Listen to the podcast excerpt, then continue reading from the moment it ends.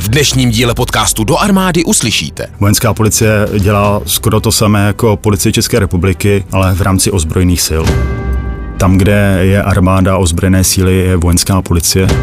Když bych měl oslovit uchazeče, kteří se rozmýšlí stát se vojákem nebo policistou, tak my jsme pro ně ten zlatý střed. Náborový podcast Armády České republiky Do armády. Hostem tohoto podcastu je vrchní praporčík Velitelství ochranné služby vojenské policie, nadpraporčík Zdeněk Soukup. Dobrý, dobrý den. den. Dobrý den. Pane nadpraporčíku, jak jste se dostal k vojenské policii? Popište nám svoji cestu. Tak já jsem to měl v dětství jednoduché, protože pocházím z města, kde vždycky bylo plno vojáků. Vzhledem k věku bylo jasné, že mě vojenská základní služba čeká, takže jsem hledal nějaký způsob, jak vojnu smysl, smysluplně prožít. No a když jsem se dozvěděl o vojenské policii, že má svoji školu, tak to byla pro mě jasná volba. Víceméně jsem se zajímal o to, jak výběrové řízení probíhá. Škola byla ve Vyškově. Ze začátku mě překvapilo, kolik uchazečů o vojenskou policii tam bylo, protože ten, vždycky ten rok nás bralo patnáct, bylo tam pět set uchazečů. Výběrovém řízení jsem prošel a víceméně do dneška dělám vojenského policistu, tak jsem věděl, že jsem udělal dobře. V jakém městě jste vlastně tedy vyrostl? Já jsem vyrostl v Sušici, tam byla velká divize, vyhlídaly se hranice, takže vojáků tam bylo vždycky dost. V dětství jsem vojáky viděl, takže mi to připadalo něco úplně přirozeného, takže uniforma pro mě byla takové jako jasné východisko, že jednou na mě čeká. Zmínil jste školu ve Vyškově, to je to vojenské gymnázium? Ne, ne, ne, ne. Dřív to byla škola vojenské policie, která přímo dělala nábor k vojenské policii. Výběrové řízení, ten, kdo uspěl, se stal vojenským policistou. Dneska je to trošičku jinak. Dneska za nás náboruje armáda v rekrutačních střediscích a když vojáci, kteří mají o nás zájem, projdou zdravotním vyšetřením, tak se dostanou k nám na výběrové řízení, kde je čeká psychologické vyšetření a fyzické, a když úspěšně absolvují, tak my je vyšleme na kurz do Vyškova vojenské policie a potom, kdy dokončí úspěšně kurz vojenské policie, stávají se vojenskými policisty. Jaký je hlavní úkol vojenské policie a jak se vlastně vojenská policie liší od civilní? No, ten hlavní úkol už zní z toho názvu, my působíme v armádě a v rámci ozbrojených sil. Takže, abych to nejlépe přiblížil, vojenská policie dělá skoro to samé jako policie České republiky, ale v rámci ozbrojených sil. Takže můžeme si představit, že pokrýváte v uvozovkách veškerý zločin, jak probíhá v běžném civilním životě, tak. tak podobné případy řešíte v rámci ano. armády? U hlavního velitelství vojenské policie je působí kriminální služba, která řeší trestné činy a přestupky v rámci armády a ozbrojených sil, ale i vůči osobám, které páchají vůči armádě nebo ozbrojeným silám.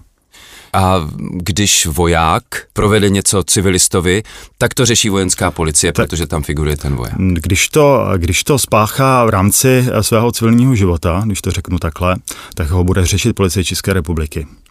Ale jakmile je to pracovní záležitost, tak je to pracovní záležitost, je to ve službě, tak se to předává nám. Ono je to ještě takové složitější, že když to potom spadne do kázně, tak ho potom řeší jeho velitel. Přestupky v dopravě, klasika, když způsobí v rámci civilu, tak ho potom řeší velitel, neřeší ho potom policie České republiky nebo správní úřad. Je časté, že se vojáci ve službě dostávají do konfliktu se zákonem? Tak vojáci je úplně stejná skupina obyvatel jako každý jiný, takže ten nápad trestné činnosti a přestupků je podobný. U nás v armádě je akorát lepší to, že vojáci, když vstupují do armády, prochází psychologickým vyšetřením, takže už v těch osobnostních rysech toho vojáka se takovéhle věci eliminují, ale vždycky záleží na sociální skupině, kde ten voják vyrůstá, to se promítá do kriminality i do těch přestupků. Jak vypadá školení nebo výcvik vojenských policistů? No, když se k nám dostane voják z povolání nebo civilista, úspěšně absolvuje výběrové řízení, tak v tom našem kurzu vojenské policie se začíná kriminalistikou, právem, dopravně pořádkovou. Víceméně se musí osvojit všechny ty věci, co od nich požadujeme. No a potom takové to gro toho výcviku přijde až na tom útvaru, kde projde dalšími školeními, výcvikem, jak u policie České republiky, tak u armády. No a než máme hotového vojenského policistu, to samozřejmě závisí na to, co bude dělat, to jsou roky a roky. Takže dochází k nějaké specializaci? Samozřejmě, když vezmu vojenskou policii jako komplet a, a vyjmenoval bych ty specializace, tak od pohotovostních jednotek, to si představme jako zásahovou jednotku, dopravně pořádkové, ochrana osob, ochrana objektů, pyrotechniky, kinology, těch profesí v rámci vojenské policie máme hodně. Dochází i k prolínání těch specializací, nebo je to striktně dáno, ty si dopravní vojenský policista, ty jsi vojenský detektiv? No, když jste zmínil detektiva, což se dotýkáme kriminální služby, tak to je specializace, která je daná pod hlavním velitelstvím a tam jsou zase specializace na krimtechniky, operativce a podobně. Ale když se vrátím k, té, k tomu základu té otázky, tak u oddělení doprovodů máme právě pyrotechniky, máme tam kinology, kolegy, kteří se starají o zahraniční delegace, o ochranu zahraničních delegací. Takže vzniká taková mozaika. Přesně tak. Ono, jak je nás poměrně málo, tak je tam víceméně ten tlak, aby vojenský policista byl takový univerzálem, tak ten tam prostě je.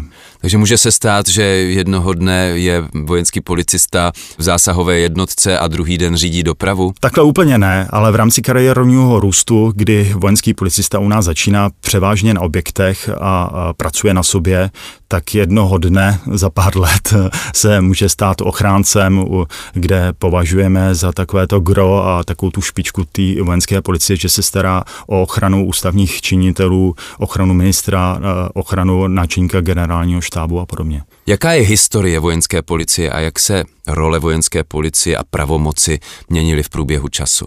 No, když přeskočím takové ty roky devatenáct set patnáct, devatenáct set osmnáct, kdy vzniklo polní četnictvo a četnictvo, které měly různé formy působnosti a úkolů, ať už pod vojenskou prokuraturou nebo pod armádou, tak takový ten přelom byl v roce devatenáct set devadesát devadesát jedna po pádu komunismu, kdy vláda, parlament zvažoval funkcionalitu policie v rámci ozbrojených sil a v roce devadesát jedna se víceméně shodlo, že musí vzniknout vojenská policie. V roce devadesát dva už jsme měli svůj zákon, takovéto gro a informace jsme přenášeli od italských karabiněrů, francouzského četnictva, jak strukturu, tak působnost té vojenské policie. No a devadesátky byly v rámci kriminality a přestupků zajímavé jak v civilním sektoru, tak v armádě. Byly krádeže granátů, zbraní. Když si vzpomenu, v devadesát čtyři bývalí vojáci základní služby přepadli strážní službu na ministerstvu obrany, ukradli jim šest samopalů, tak ten vývoj té kriminality a přestupků ta devadesátá léta odrážela ve velké práci vojenské policie. Jaké vybavení a jaké technologie vojenská policie používá pro plnění svých úkolů? A vyvíjely se ty technologie a ta výzbroj, výstroj v průběhu času? No samozřejmě, ty devadesátá léta armáda procházela velikou rekonstrukcí a těch technologií bylo málo. Když jsem nastupoval, tak na jedné místnosti jsme měli jeden počítač a spoustu psacích strojů. Dneska zpracováváme úřední záznamy, spisy už jinými technologiemi, ale hlavně pro naší práci změnila se výstroj, výzbroj, technologie. Dneska používáme systémy ochrany, monitorování. Když chráníme objekty, tak tou nejlepší technologií, co se týká ochrany objektů, rentgenů, rámů. Máme jiný vozový park, ten vývoj byl opravdu veliký. Můžete být i konkrétní, já nevím, třeba používáte termovize nebo nějakou speciální techniku zrovna na odposlechy a podobně? Samozřejmě, to jsou takové dvě různé oblasti. Ta kriminální služba, vzhledem k tomu, že ta trestná činnost se v průběhu let vyvíjela a dneska ta trestná činnost, takové ty domluvy v rámci hospodářské trestné činnosti je hlavně v digitálním prostoru, tak ty odposlechy, jak obrazové, tak poslechové, ty tam prostě musí být, jinak bychom dneska moc na trestných činů nepřišli. Samozřejmě i trápí nás ta latentní trestná činnost, která je skrytá. K tím monitorovacím systémům máme dnes moderní systém ochrany a monitorování, kde jsou právě ty termovize, kdy zabezpečujeme velký perimetr prostor. Když dám příklad Vrbětice, tak to byl velký úkol pro vojenskou policii zabezpečit, aby obyvatelstvo se nedostávalo do prostor, které jsou nebezpečné pro život, tak tam vojenská policie hlídá právě těmito prostředky.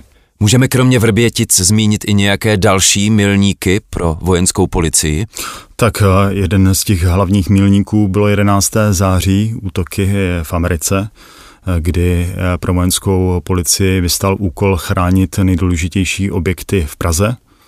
Hned následující rok dva tisíce dva probíhal summit NATO, kde vojenská policie se podílela na ochraně ústavních činitelů a kongresového sálu.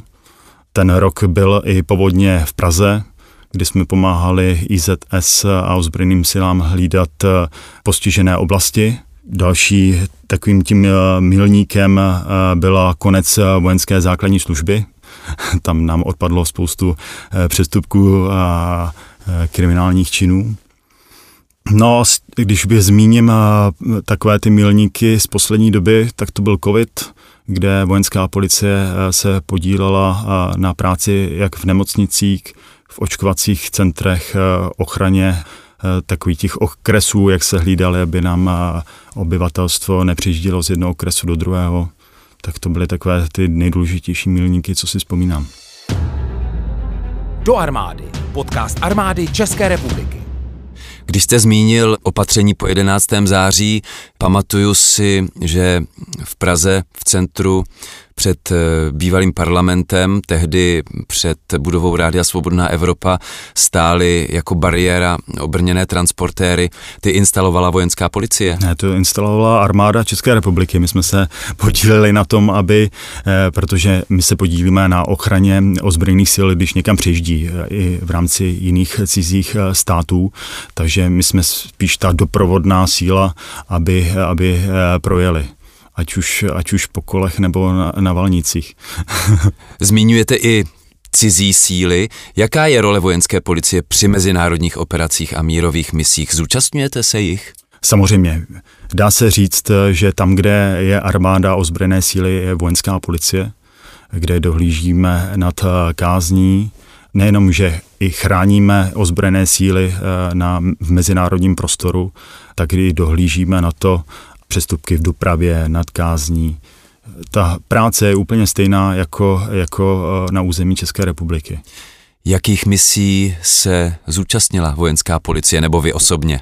Tak když to vezmu úplně od začátku, kde vojenská policie byla, tak je to UNPROFOR, K F O R, S F O R. Byli jsme v Iráku, tam jsme měli takovou speciální misi, kde jsme cvičili irácké policisty, předávali jsme jim takovéto know-how. Byli jsme v Afghánistánu, na Mali. Jakými žáky jsou místní adepti na vojenské policisty? Myslíte Iráčan? V Iráku nebo v Afghánistánu? No, tak samozřejmě ta rozdílnost kultury je značná, ale je to vždycky pedagogická práce jako každá jiná. Musíte si najít k tomu tu cestu, aby ten výcvik někam směřoval a byl přínosem pro tu stranu. Z vašeho pohledu se to povedlo? Z našeho pohledu se to povedlo, úplně nevím potom tu cestu těch iráckých policistů, jaká potom následovala, ale ta mise byla úspěšná. Pane nadpraporčíku, jaké jsou nejdůležitější osobnostní vlastnosti a dovednosti, které vyžaduje služba u vojenské policie? Tak vzhledem k tomu, že jsme vojenská policie, tak takovým tím prvním charakterovým rysem by tam měl být ten vojenský zájem, aby uchazeč o vojenskou policii měl vztah k armádě, Když bych měl oslovit uchazeče, kteří se uchází o, anebo rozmýšlí stát se vojákem nebo policistou, tak my jsme pro ně ten zlatý střed, takže takhle bych chtěl minimálně náborovat. Fyzická připravenost, máme výběrové řízení, protože jsme výběrovou složkou, které není úplně jednoduché, takže ta fyzická připravenost tam musí být. Odpovědnost, integrita, komunikační dovednosti, musí tam být analytické myšlení.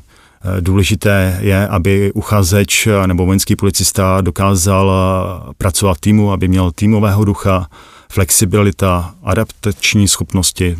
To a víceméně jsou takové ty základní rysy, které bychom potřebovali. Jakým způsobem probíhá výcvik a příprava nových vojenských policistů? Jak dlouho trvá? Tak jak jsem zmínil, když uchazeč projde výběrovým řízením, tak se dostane do našeho kurzu ve Vyškově, ten trvá čtyři a půl měsíce.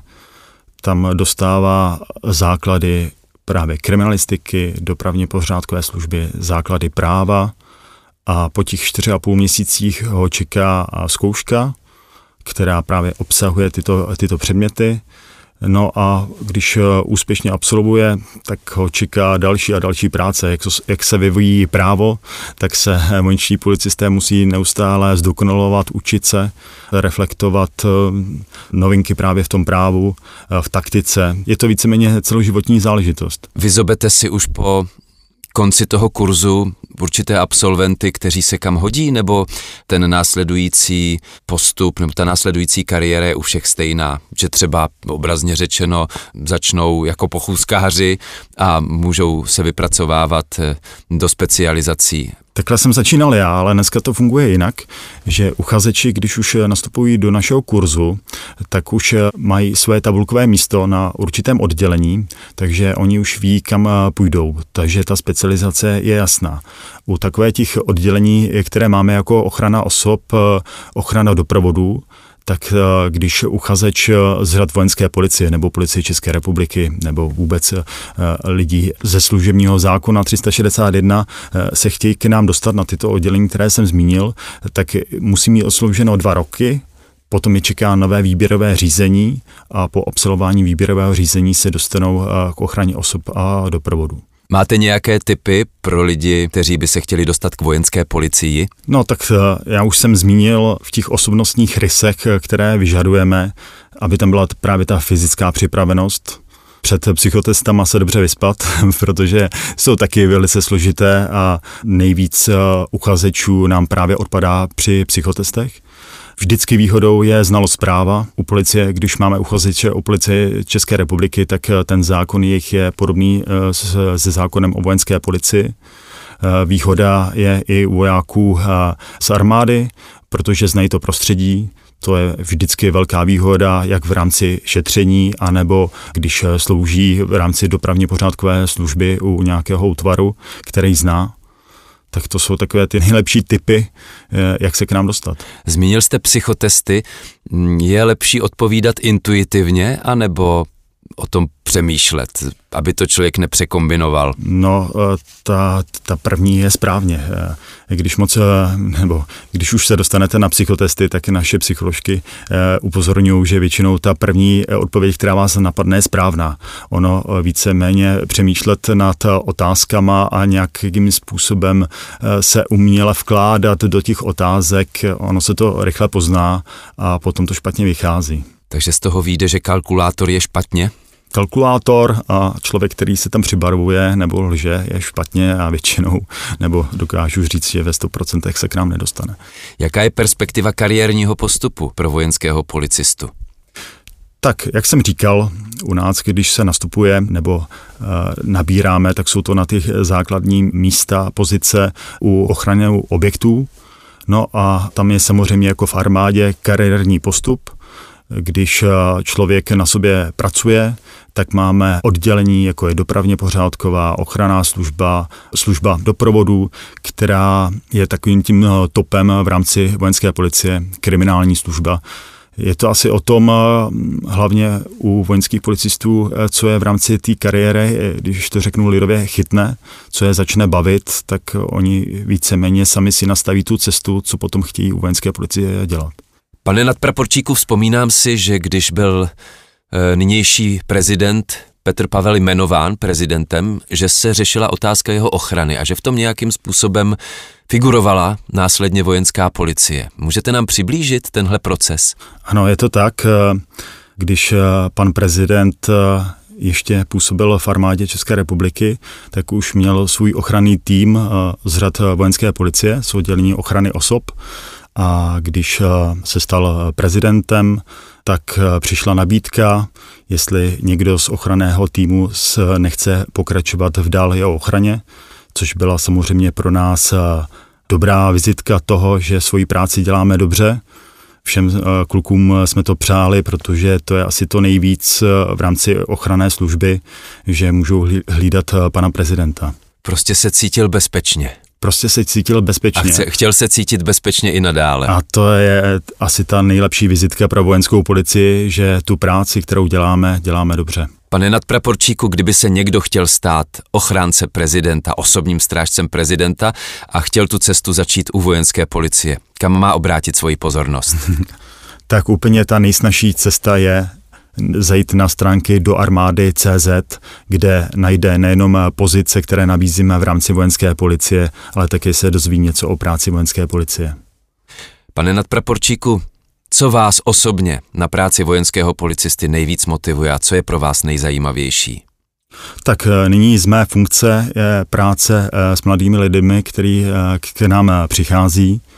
A jsou to nové výzvy, protože společnost se mění, svět kolem nás se mění a těch výzev je spousta, na které musíme nějakým způsobem reflektovat a to vás pořád žene dál a dál. Já si dneska neříkám, že už jsem v armádě u vojenské policie dvacet čtyři let, pořád mi to připadá, že jsem pět let, protože pořád je co dělat, na co reflektovat a nějakým způsobem se vyvíjet. Když se kouknu mezi mé kolegy u vojenské policie, tak myslím si, že to mají úplně stejně. Hostem dnešního podcastu byl vrchní praporčík Velitelství ochranné služby vojenské policie, nadpraporčík Zdeněk Soukup. Děkuji a nashledanou. Nashledanou. Do armády. Podcast o náboru do ozbrojených sil České republiky.